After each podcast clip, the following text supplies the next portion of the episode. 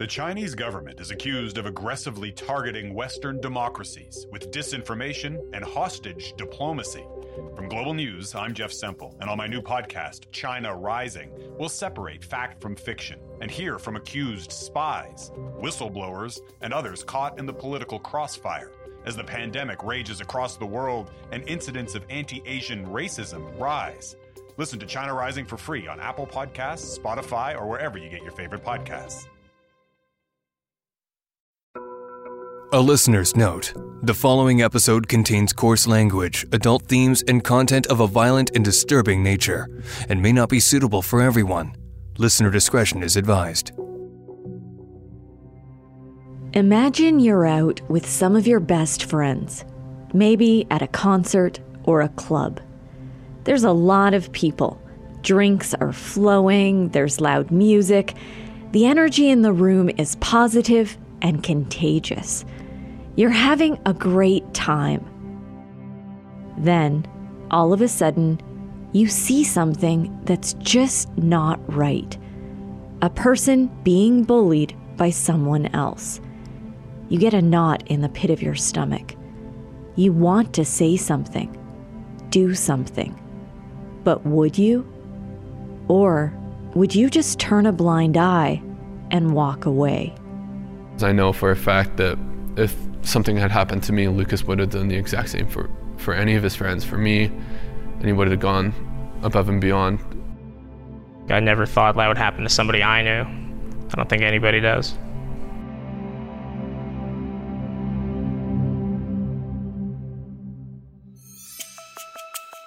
I'm Nancy Hixt, a crime reporter for Global News.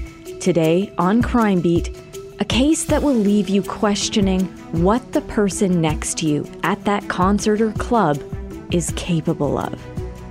This is the story of Lukas Strasser Hird.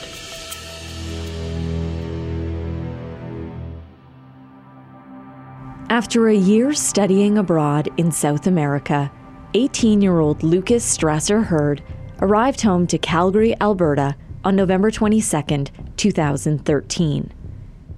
He was excited to be back, and that night, Lukas and his friends planned to celebrate his homecoming with a big night out. Everything was perfect. Like, it was a really good time. Like, everybody was getting along. Like, the music was good, and those guys were having a good time at the bar, drinking and coming to the dance floor.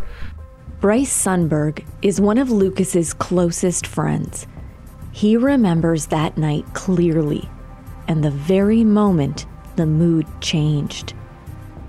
I was almost closing time. Um, I had noticed my phone was kind of being weird that night, so it was not getting calls, and like my texts were coming through in like bunches, and rather than like when they were actually received.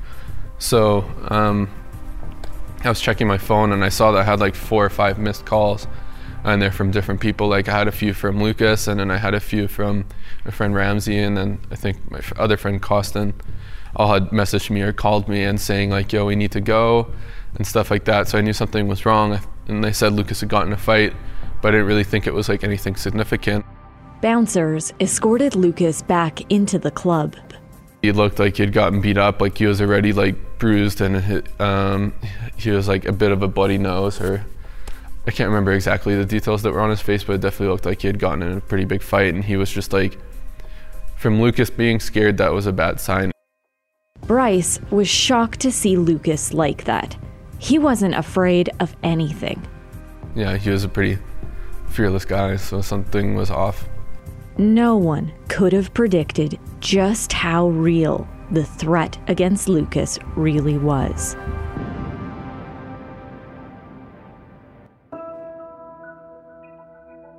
From the moment he was born, Lukas Strasser Hird demonstrated deep seated courage and a natural ability to overcome whatever difficulties life threw his way. Well, Lukas wasn't planned. It was a bit of a surprise because uh, Audrey actually had uh, some some some issues with endometriosis and stuff, and so it was always considered Lukas was kind of considered a miracle child because Audrey wasn't supposed to be able to get pregnant. Dale Hird is Lukas's dad. He and Lukas's mom, Audrey Strasser, were high school sweethearts. They were in their early 20s when Lukas was born. It was just a really exciting time being a new father. Like, you, you don't, anyone can talk about how it might feel to be a parent, but you don't really know until, until you see your own child. And so it was actually a fantastic, it was a really fantastic time. Lukas came into the world two months premature and he was just a few minutes old when he gave the new parents a scare.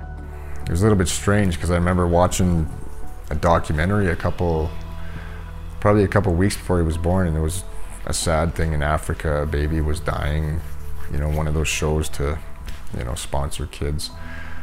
But when Lukas came out and I was holding him, he was making the exact same noise that this this baby was on the show and it's a fatal problem. So i called the doctors and everything and they came back in and then next thing you know they whisked him away and i guess he had a, he had water on the on the lungs they call it. So so it was he was off to a rough start right from there and he had jaundice so he was in the incubator for a couple weeks and then after that he got better and uh, came home with us. At that time dale was working from home so he took on a role that would change his life. I was pretty much Mr. Mom. Lukas was a healthy, bright young boy. Even his first word was colorful. Purple. Believe it or not. it was a color it was a color on his uh, his chair. When Lukas was a year old, his idyllic home life was rattled. His parents separated. Lukas's time with Mr. Mom ended, and for a few years, he went to Bolivia with his mother, Audrey, where his grandfather owned and operated a company in the oil, gas, and mining industry. Lukas was about six years old when they finally moved back to Canada. He wanted to play hockey. The problem was, he didn't know how to skate. South America doesn't exactly have a rink on every corner like in Canada. But that didn't deter Lukas. He was determined to master the sport. He really loved hockey.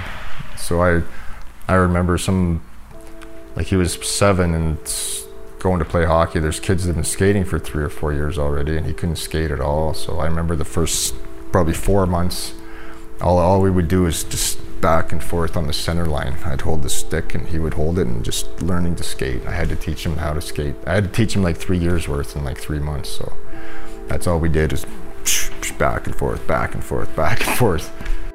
He also loved to shoot hoops with his dad.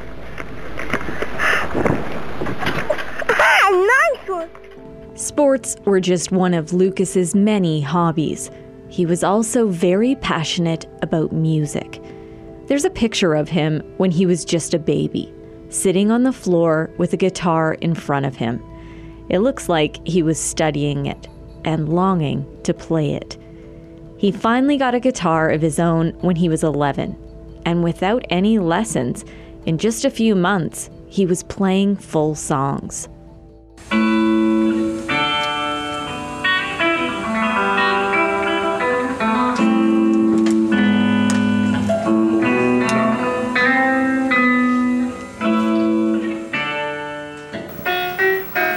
Yeah. And then D, D, E, E. Music came easily to Lukas, and with some help from his dad, he quickly learned to play the piano. Dale coached him through those first few notes on a toy keyboard. See? That's it, dude. Soon, he was playing his favorite songs.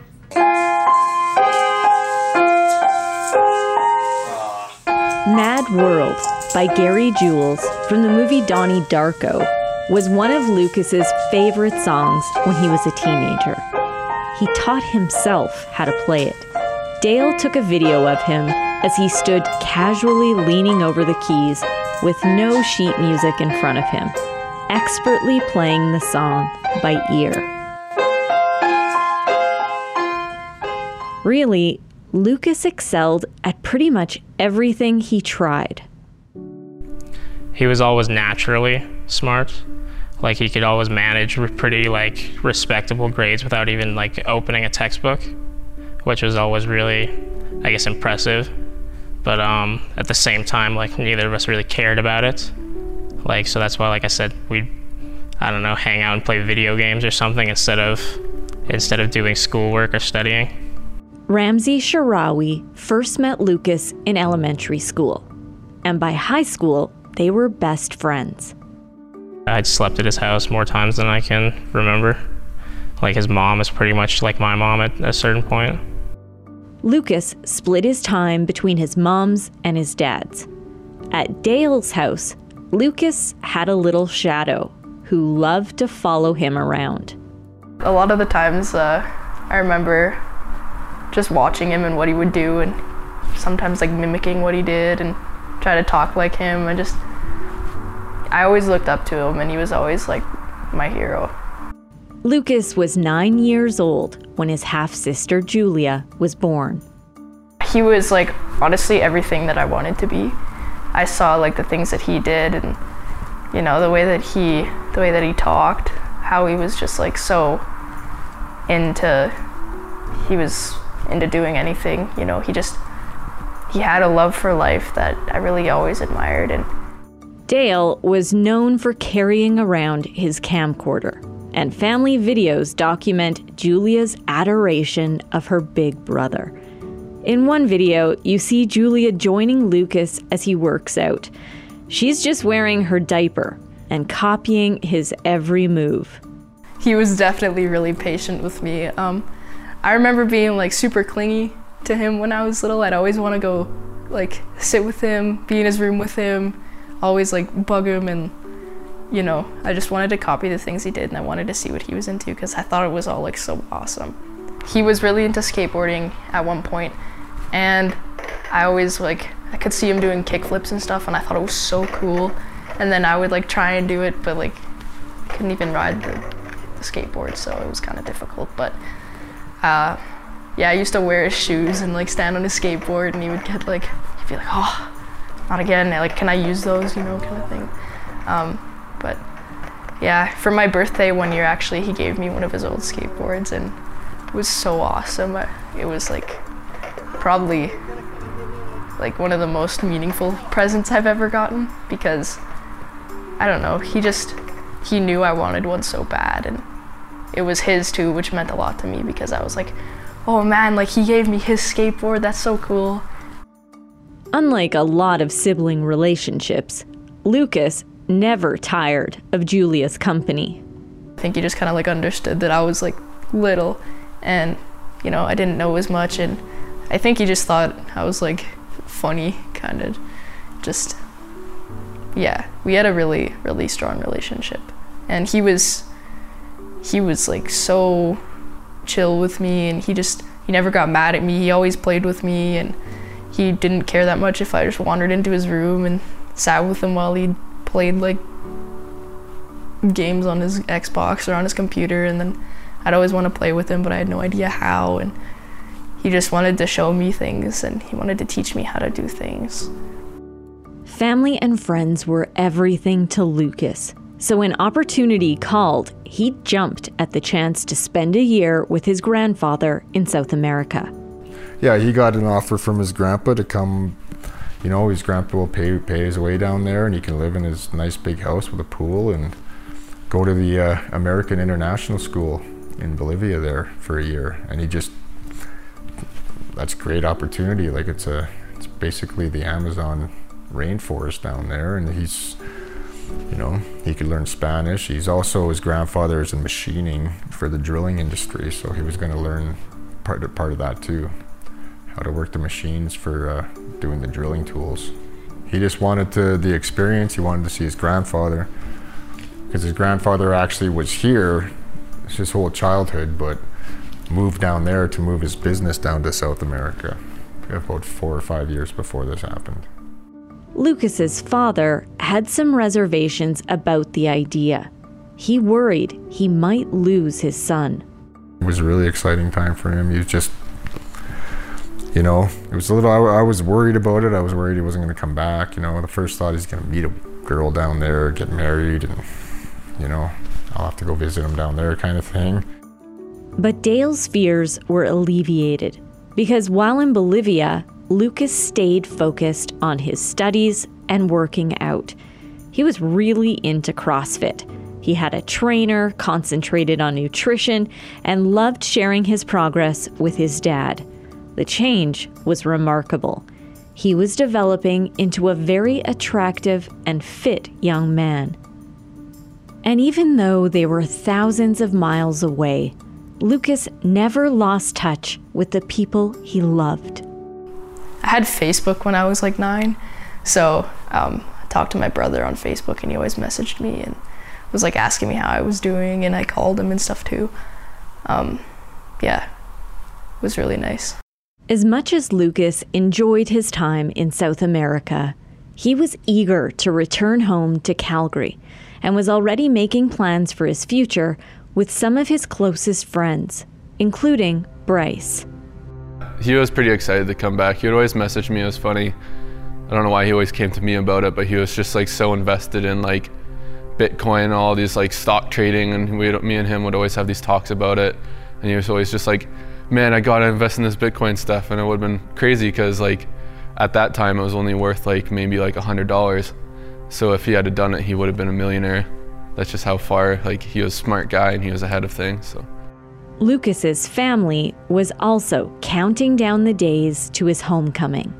My mom got had a job lined up for him, refereeing hockey, and uh, we are gonna set up the Christmas tree, and he was all he was all pumped to restart going to the weekly coming and staying over, and you know he was all excited about Julia. He was so proud of Julia, and uh, the actual day he was coming back, we were gonna set up the Christmas tree. It was all out and ready to be set up and it was just a really really exciting time. Like i still have the calendar. You know lukas comes home written on november 22nd dale was over the moon to see his son again. But he understood as a young adult lukas would want to see his friends first. Yeah i believe his friend ramzi uh, picked him up from the airport and so we were messaging you know like actually we were like watching his flight. At that time you could google the flight name and it just shows you his flight. And we were watching it and so he's finally home and i i remember thinking and it's a regret i have i remember thinking that there was a time when he was about 14 15 when he seemed pressured for him to come over sometimes. Like he was a 15 year old he wanted to hang out with his friends and stuff so it'd be like almost like pressuring him like well you said you're this this this is our weekend type of thing, you know. And it would kind of, I don't know. I just I just felt like I shouldn't pressure him to come over right away. I thought I should let him just hang out with his friends the one night and see him tomorrow, right?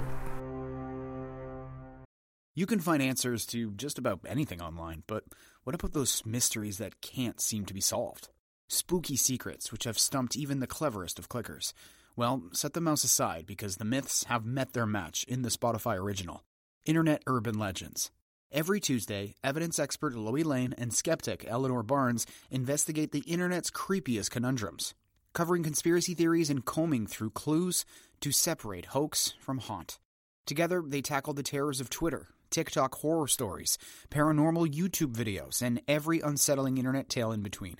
Each episode is chock full of disturbing details which are either truly demented or ripe for debunking. Can the gruesome twosome solve these mysteries? Or will they remain internet urban legends? Wade through the weirdest stories on the web and follow the Spotify original from Parcast, Internet Urban Legends. Listen free only on Spotify.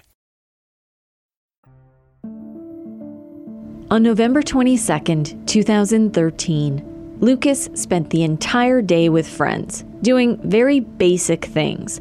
He got his license, a new phone, and a warm jacket to help him adjust to the cold Calgary winter they made plans to go to several electronic music festivals, including Tomorrowland, the world's biggest festival of its kind held in Belgium.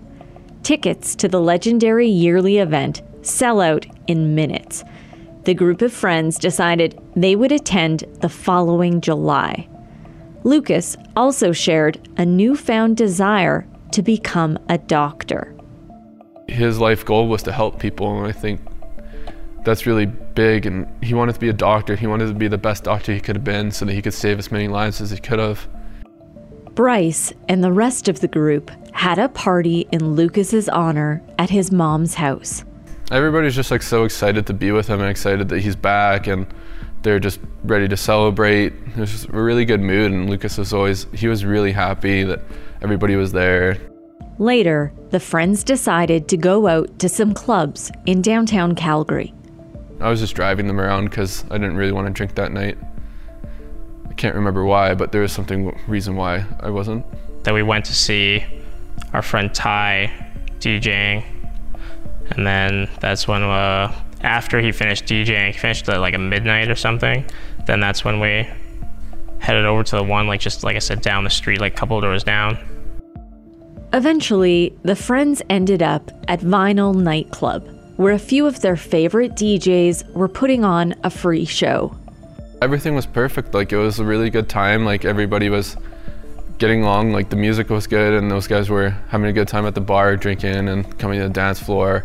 We were kind of dispersed throughout the night because there's a larger group of us. He met up with some other friends from like high school and stuff. People, some people I knew, but not overly well. But a lot of his friends were coming to celebrate with him too. So there's a bigger group of people. So he was all over the place, just having drinks, having fun with everybody. It was last call, and things were about to take a shocking turn. This uh, this guy called some I think it was a bouncer. I don't I don't know exactly who it was, but he called somebody some profanity, some kind of profanity. And then Lukas was like, "Hey, like shut up. Don't don't say that kind of stuff to to like strangers, I guess." At that point I was standing next to him. It wasn't out of character for Lukas to take a stand for what was right. Lukas spoke up. He told the guy not to use that kind of language. The fact Lukas had just arrived home from a Spanish speaking country fueled his disgust when he heard the guy yelling racial slurs at the bouncer. But it soon became clear that guy wasn't open to criticism. He pushed Lukas hard enough that the muscular 18 year old was sent reeling. What he did was not surprising to me at all. That's why, like I said, I wasn't, I didn't think it was a big deal at the time. I was like, oh, he's just telling this kid to shut up. Like, it's, we're just gonna go home in like 20 minutes anyway. Like, it's not a big deal. Even though they're like shoving, like I said, I didn't think it was gonna escalate to the point it did. But Lukas soon found himself surrounded, swarmed by a group of guys. He tried to leave and backed away down the sidewalk, but the group went after him again. Finally, he got free, and he was taken inside the club by a bouncer. They said that they were taking him inside after the fight happened, like the, the initial fight outside. They said that they were going to take him inside to sort of like diffuse the situation. But um, at that point, our ride had showed up and he was like right in front of the door. So we figured, okay, like we'll drive to the back and like and find him, right? Inside the bar, Lukas found Bryce. He seemed like legitimately scared that he was going to get jumped again and that there's like 30 guys coming after him. He was mentioning like there's like 30 guys coming for me and all that stuff. And he was legitimately scared. And that was a ba- really bad sign for us. So. Everything was happening really fast. And at that point, Bryce didn't even know what the fight was about. And that didn't even matter. He just saw the fear in his friend's eyes. And that scared him. Yeah, he was legitimately worried that there's they're gonna attack him again. I talked to the bouncer and told him like, hey, this is our friend. Like, can you let us come with him? And they said, okay, just come with me to the back. And so we had a minute at the back, not very long. And I was telling Lukas, like, hey man, we're just gonna go to the alley and we're just gonna get to my car. We'll get out as soon as possible. We'll Go out like the fastest way out of the alley so that like they can't like if they're gonna jump us, it's gonna be the most public. Like we wanted to like either get to my car or like a busier place where that nobody would do anything crazy like that. The bouncers were kind of just hurrying us out the back. Like you guys got to go. Like they didn't really give us an option to stay in the club. Bryce's car was parked right across the street from the bar, so it didn't seem like it would be too hard to make a quick and safe getaway. At the time, I didn't really think it was like a really big threat. You know, I thought it was like a fight out front and like maybe he, he got jumped by some guys, but I didn't think anything would have followed that. So I thought that we would have gone out the club and out the eggs into the alley and we would have been fine just getting out right onto the street and straight to my car. I didn't really th- think of how serious the issue was. I knew that he was worried, but I thought that because we are going out the alley, they wouldn't be able to find us rather than going out the front. I thought we were safe, so.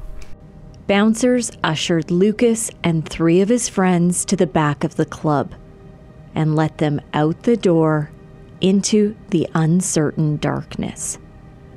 When we went out the doors, we had sat in the alley for maybe a minute talking about which way would be the better way. And then I told him if it made him feel better, I would switch my shirt with him just so they wouldn't know it was him.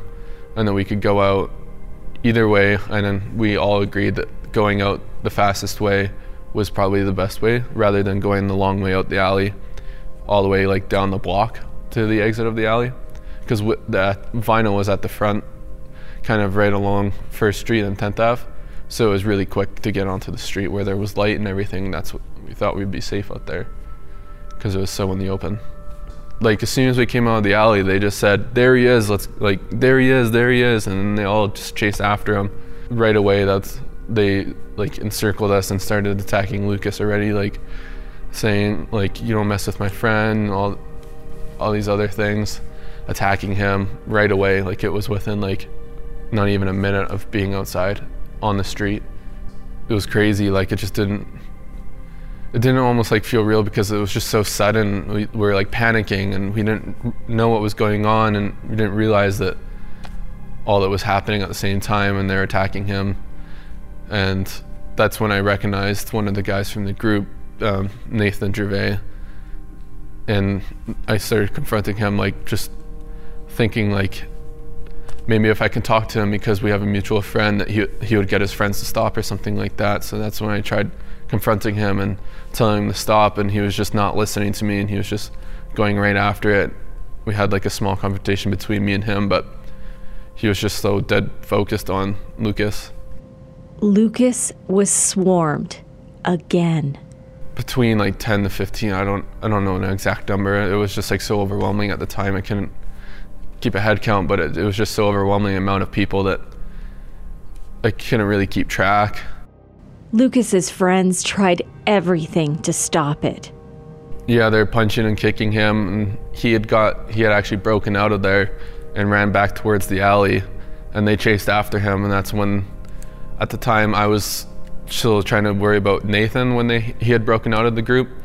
So I guess they had pinned him into the dumpster, and that's where they he had fallen down and They started kicking and punching him, and doing whatever. He didn't really have a chance because there's just so many of them. It was all really fast. Like it was almost like 100% right from the beginning. Like there there wasn't really there was like no break. It was just like from the encircling into the back into the alley, and they were already like just continually attacking him and like yeah, savagely beating him. There's a couple guys kicking his face, so I tried putting myself between him and his face, and I was trying to push those guys away. And one of the guys had hit me because I kept getting in the way, and they're telling me to like get out of there, stuff like like a lot more explicit, but they're they weren't really letting us anywhere near because there's way more of them than us it was just very it was hard to like process everything that was going on and we're in shock. Lukas cried out for help, but the vicious attack continued. My first thought was that like the most damage would have been to his face, like his brain, so I wanted I just didn't want them kicking him and punching him anywhere that way, so I was doing whatever I could to get in between them, but there's like too many guys to really like I couldn't all the way get in there and they're trying to hit me and attack me. So he was begging for help like begging them for the, to stop. And he's saying like he said like you're killing me. Like please stop. I'm dying and stuff like that. And they just they just kept yelling at him. They were just saying like you messed with the wrong guys. You messed with my friend. This is what you get stuff like that. Like they're just on some revenge plot of something that was so little in the front. We were begging for them to stop just like saying that's enough. Like please like let him go. Like just any any plea that we had, we we tried. Bryce knew his friend was critically injured, and called 911. That's when Lukas's attackers came back and swarmed him one more time. There was another small group that came back and attacked him, and they were saying like, "Oh, we need to get his ID so we can get him again and stuff like that." Like they were just, they really wanted to kill him. I felt completely helpless. Like no matter what I tried, I, I knew that like I wasn't able to stop it. Bryce is one of the bravest, strongest young men I've ever interviewed. No one should ever have to witness what he did that night. He got to the point like his face was just like almost reconstructed almost. Like his eyes were closed shut and like I just I, don't know, like my mind kind of has tried taking that out of my head so it's hard to remember that. Um, I just remember that you just could barely recognize him and then like his shirt was completely red from all the blood and he just wasn't he wasn't Lukas anymore. Police were close by. It turned out they had responded after the initial fight happened out front. While Lukas was being brutally attacked in the back alley, they were investigating in front of the club. It's crazy to think about how they were so close but so far at the same time. And that's when I noticed he was covered in blood, so that's when I found out like he had been stabbed. And then I went out onto the street and I was trying to um, tell the ambulance where to go, like trying to pull them in there. To give you an idea of just how fast this barbaric attack happened, it was all over before Ramzi and his buddy could pull the vehicle around the block. We, were, we drove around the block, and my buddy missed the turn the first way through. Or for some reason, we didn't turn in the first time. I think it was because he missed the turn. So we ended up going around the block, like the full way around the block. I don't remember the street names. I know it was on like 10th Ave or something like that. So we went around the whole block, and then by the time we had circled the block once, we came back to the same mouth of the alley that was the closest, on the closest end of the street to the bar. And we had already seen him being mobbed by like probably 10 people at least. And then by the time I had jumped out of the car and ran up, everybody had like, I guess, taken off. And then that's when the, the ambulance and the police showed up. At that point, Ramzi had no idea what had happened to his best friend. When I saw the people around the dumpster, I honestly didn't even know what happened.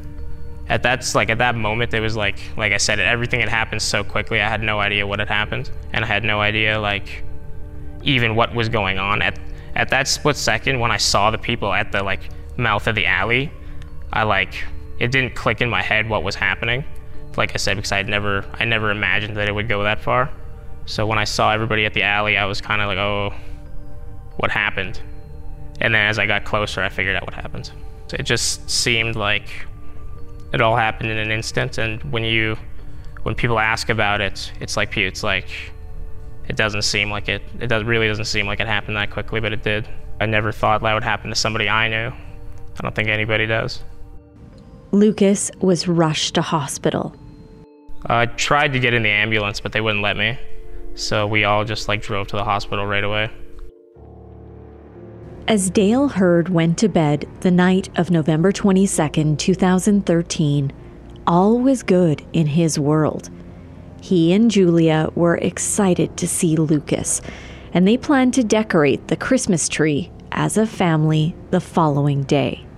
Well, I remember I went to bed, and uh, I'm an IT guy, so I I tend to uh, turn my phone off notifications and stuff at night because it sometimes can just bug you for no reason. And so I had my ringer turned off or whatever, and I got up at about 5:30 in the morning, I believe, to go to the washroom. And I looked at my phone, and there was like nine missed calls on my phone. And I looked, and it was a message, a number I'd never even seen before. So I thought, uh, my first, my very first thought is, oh, Lukas had too much to drink and he needed a ride home or something, and I hope that he's got a ride home. You know, that was my first thought. So I actually went upstairs, went to the washroom. I was making a coffee And then the phone rang, and it was Audrey. And she was screaming, and she was just like, Get to the hospital right now. Lukas has been stabbed. And um, I was like, What? What? What? And she said, Lukas has been stabbed. He's been stabbed three times. And he, she just said, Go there and be with him. Go there and be with him. And uh, it's just the, the biggest shock you'd ever hear. Like, I was half asleep, and just bang, hits you like a hammer. And so I went upstairs. I went, I started just screaming. I was totally just screaming. I couldn't believe it. Lukas has been stabbed. Lukas has been stabbed. Dale called his mother, Lukas's grandmother. She picked him up and they went to the hospital together. Lukas's mother, Audrey, was out of town in northern Alberta for work.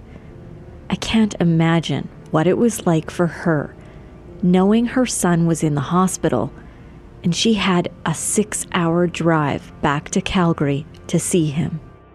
I feel so bad for, for Audrey because right before we were turning into the emergency, she called and said that she talked to somebody at the hospital and he just got out of surgery and he's stable.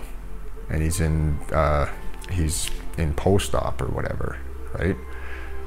And I was like okay okay he's stable. I told everybody in the car he's going to be okay type of thing. And then uh, and then we went into and I said to the emergency admissions there I said uh, I'm here my boy's been stabbed and right then and there I saw the look on her face like she just went white because she knew how bad it was I would assume right Family was taken to a room where they had to wait for what felt like an eternity to see Lukas.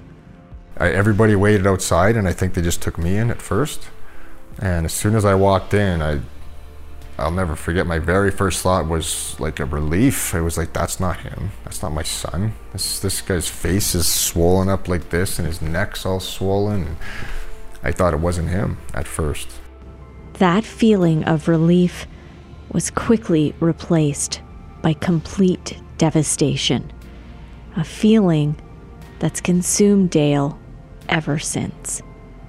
Until I grabbed his hand and I felt his hand. It's exactly his hand, and I smelt his hair, and then I knew it was him right then and there.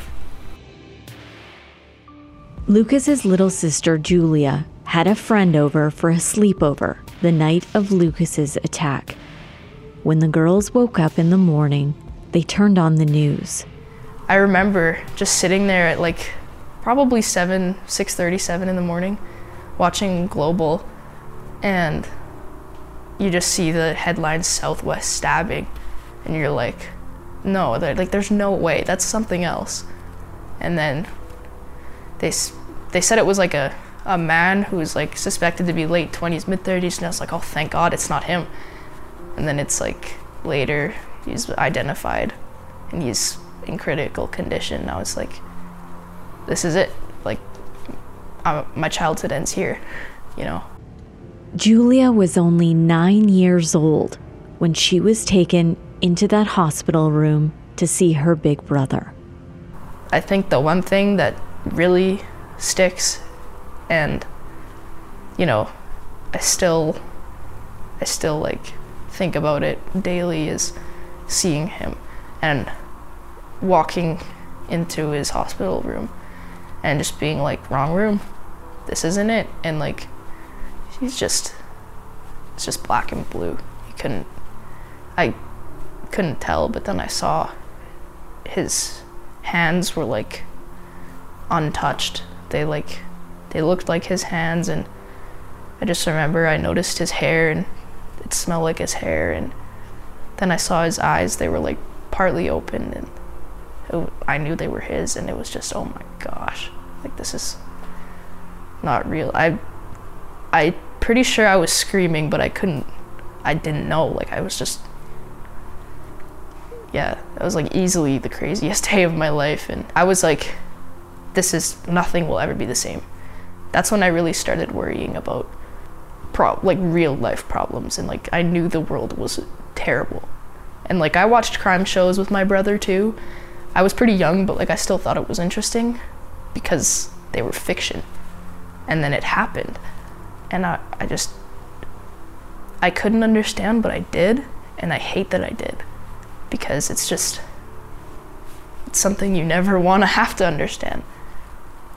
I was to see him that day and play games with him and you know and then the guy that I've been like calling my hero my whole life he's just laying there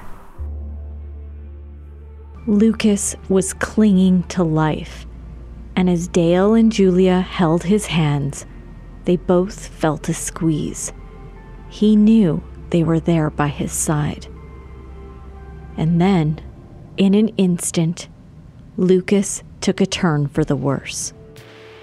I remember seeing his heart beating on the ultrasound. You know, like they were giving him an ultrasound, it's beating, boom, boom. But then they said that his, uh, they were going to give him the another surgery, and then all of a sudden they said, "You guys need to leave now." I heard someone say that his blood pressure had dropped to 40 over 20, and then they ushered us into the side room, and that's where this one doctor was trying to talk to us about if it had if he hadn't been stabbed in the heart, if he had been this, if it had been that, and I'm like, what are you talking? What are you talking about? And then all of a sudden, this other doctor there, he just he interrupted this other doctor and he said, your son's gonna die in five minutes.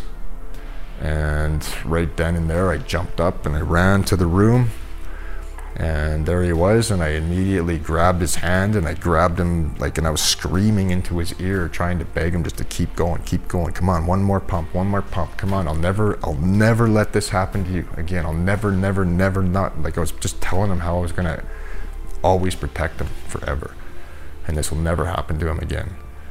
And I was praying and I was down, and then I remember like Julia, my mom, people were there, but I was like, just, I can barely remember. I just remember freaking out about it. And then a doctor came in or a nurse came in and started turning off stuff, like turning off the instruments. And I got so mad. It's, you know, don't give up on him, don't give up on him. And, and then I was just down on my hands and knees, just praying and screaming into his ear to keep going, keep going. Your mom isn't here yet. You please just try, try to stay, Lukas, so your mom can say goodbye. And then uh, another doctor came in and just looked me right in the eye and said, Your son's passed away. And it just went all quiet.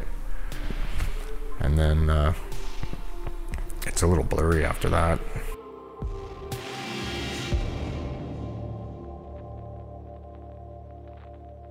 Lukas was gone.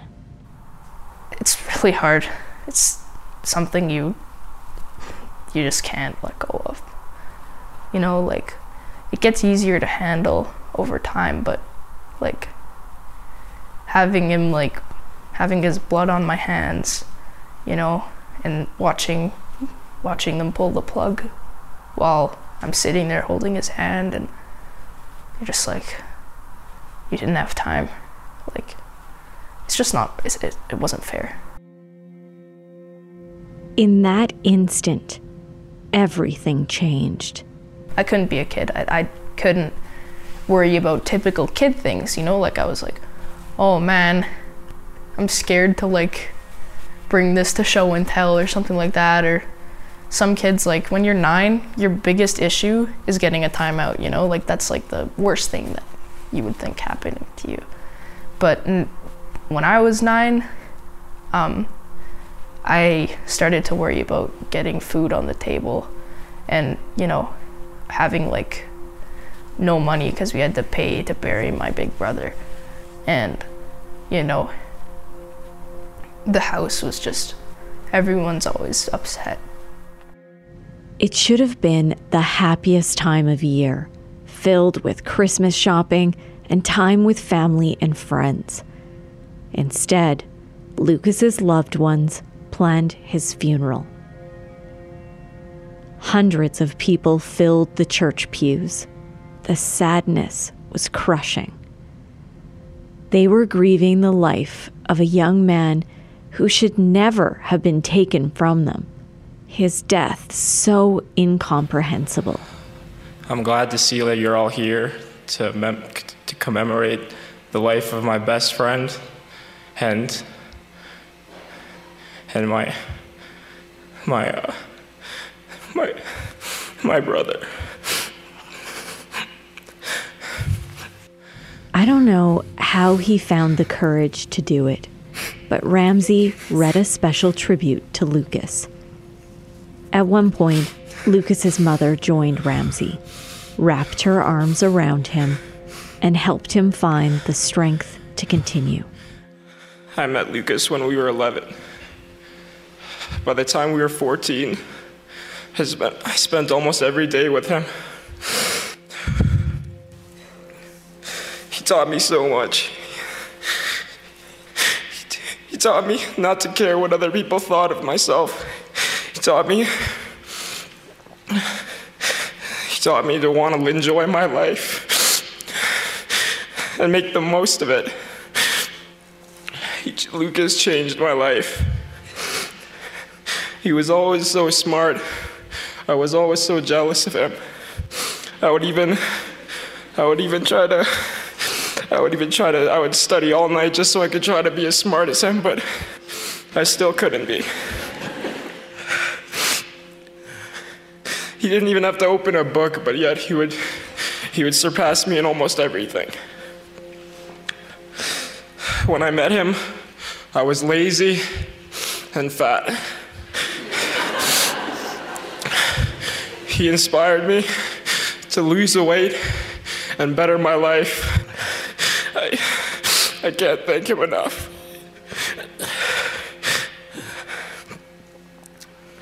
We did have our differences at times, but we were always there for each other. And we always solved our problems no matter how stupid they were. I will miss him for the rest of my life. And I will think about him. I think about him every single day. He was my best friend. But I feel like I lost a brother. That's all.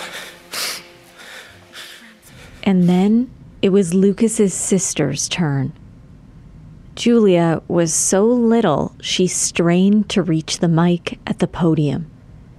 But with her father by her side, she spoke about her hero. I have written him a letter that he can take to paradise with him. So, uh, yeah, here it is. My dear brother Lukas, I am so thankful that you made it on your first day on earth. You are the most amazing brother a girl could ever wish for. I am giving you this medal because I remember when I told you I'd got my second soccer medal, you said, Congrats, I love you, and there are no words to express how proud I am of you. I started to tear up. Your girlfriend has been talking to me a lot, and she feels the same way as I do. She said she loved how cheesy you were and how much she loved your cheesy compliments. You never let me drink out of the milk out of the carton.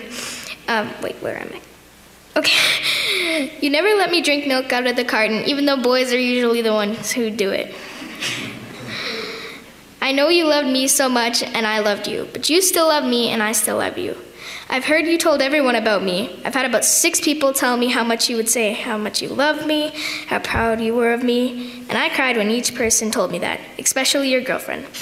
She said you always told her that you wanted to try your best to protect me. I know you were in a better place now. Well, everyone knows you're in heaven. but without you here on earth, my heart is broken into over a million pieces. Please continue to talk to me and stay please stay in my dreams. I only knew you and played with you for 9 years, but they were the best 9 years of my life. I will see you up in the sky when my time comes. I love you forever. Rest in paradise, Lukas Lukas. Love Julia. I hope he enjoys that letter, and I hope you did too. Now I would like to share some memories that I am. I would like to share some memories that um, I really love, and I'm sure you will too. First of all, Daddy told me this one. Lukas was about one year old, and cell phones came out. So, sometime in 1996, Daddy always saw Lukas sucking on his phone, so Daddy tried it. He noticed that there was a little shock, and I guess Lukas liked it. Julia was doing exactly what her big brother would have wanted her to. She was focusing on the good times, the joy Lukas brought to their lives. And then Another one is Lukas loved french fries when he was a baby, so him and Daddy would go to Burger King and get some fries. So one day, Daddy and Lucas went over to Burger King and got some fries and drove home. When they were outside in the car, Daddy had to get Lukas out of his baby seat. It got stuck. He was shaking the car, and the fries fell into a mud puddle. Daddy said, shiz, but with a T. And Lukas started. and Lukas started laughing and laughing. For the next four or five days, Lukas would go around the house dropping stuff, saying shiz while dropping stuff. that made me laugh so hard. At nine years old, this little angel transformed the room. She took them from mourning to celebrating her brother's life. He always motivated everyone. He always tried to help everyone too. He said, If I can do it, you can too. His smile is printed on my soul, and I hope the same for you. The final words were spoken by Lukas's mother, Audrey Strasser. There's so many beautiful memories we have of him and joyous occasions that we can't put on a piece of paper. Mm, we will carry him in our heart for always and always and always. Though I've messaged back and forth with Audrey on many occasions, this was one of the only times she ever spoke publicly about Lukas. She's since moved to South America, her heart forever broken by the loss of her son. Nothing in this world will take away my broken heart. But the amount of love that we are receiving has healed a tiny little spot inside of us. And for me to know how loved he was and knowing that outside of the home he treated people as kindly as he always treated me. There was not a day in my life that I did not speak with my son that he did not tell me how much he loved me. I was so blessed with such a beautiful child. It was so hard to comprehend how this happened to Lukas. And over what? All he did was defend a stranger. Lukas wasn't like an amazing person. He was all he was doing was sticking up for somebody. That's like I think a lot of people would want to be able to do that. Like a lot of people are scared to do that, and the fact that Lukas is willing to do that on somebody he's never met before really shows his character. That he cares about people and he he doesn't want like people getting bullied. He doesn't want anything like that. That really shows like how good of a person he was, and the fact that these guys attacked him for sticking up for somebody really shows on their character. Beyond like even before speaking what they did, that really shows their character that they're willing to get in a fight over somebody for sticking up for something they had done for being racist there's something whatever started the fight, the uh, initial argument. That goes to show a lot of their character already, and the fact that all their friends had to intervene that really shows how weak they are and how bad of people they are like i think ganging up on somebody in general even if it doesn't end up to be something that really shows that you're weak and i think it shows that you're a really bad person like i don't know and the attacks that they had it, they're just monsters like there's no other words to explain it what they are to just keep attacking him and to plan even after they beat him up once to come again. Like that most normal most people won't do that. Any normal person won't do that. Even if they're frustrated to as much as possible. You don't think they're willing to just come back and attack him again and their intention was to kill him. Police had their work cut out for them. With so many involved in the attack, it was a daunting task. To make matters worse, the savage swarming was not captured on surveillance video. Would there ever be justice for Lukas? The smirking and the laughing and the joking around, like, like it's nothing, right? Like it's no big deal. These guys killed my son and they're brushing shoulders with me in the hallway. Why aren't these guys in friggin' jumpsuits and in, in the prisoner box? Like it's ridiculous. That's next time on this two part series the final homecoming of Lukas Strasser Hird.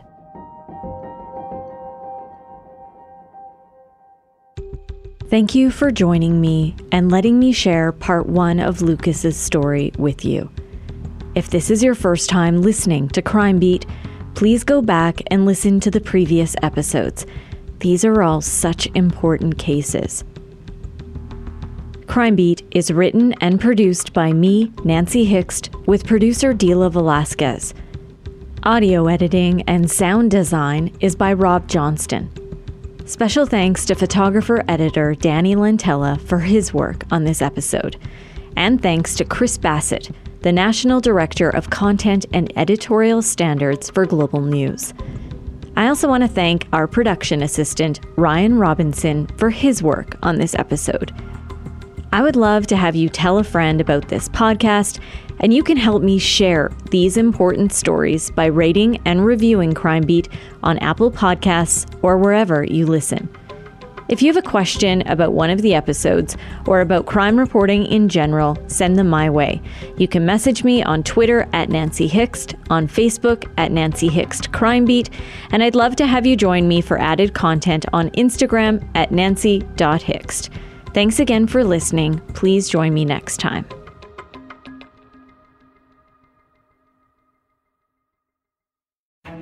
A gunman on the loose in a quiet coastal town. By morning, 22 people were dead. I'm Sarah Ritchie. I live in Halifax and I'm a reporter for Global News. On my new podcast, 13 Hours Inside the Nova Scotia Massacre, we'll examine every hour of this tragedy to try and piece together what happened and what could have been done to prevent it. You can listen to 13 Hours Inside the Nova Scotia Massacre for free on Apple Podcasts, Spotify, or wherever you find your favorite podcasts.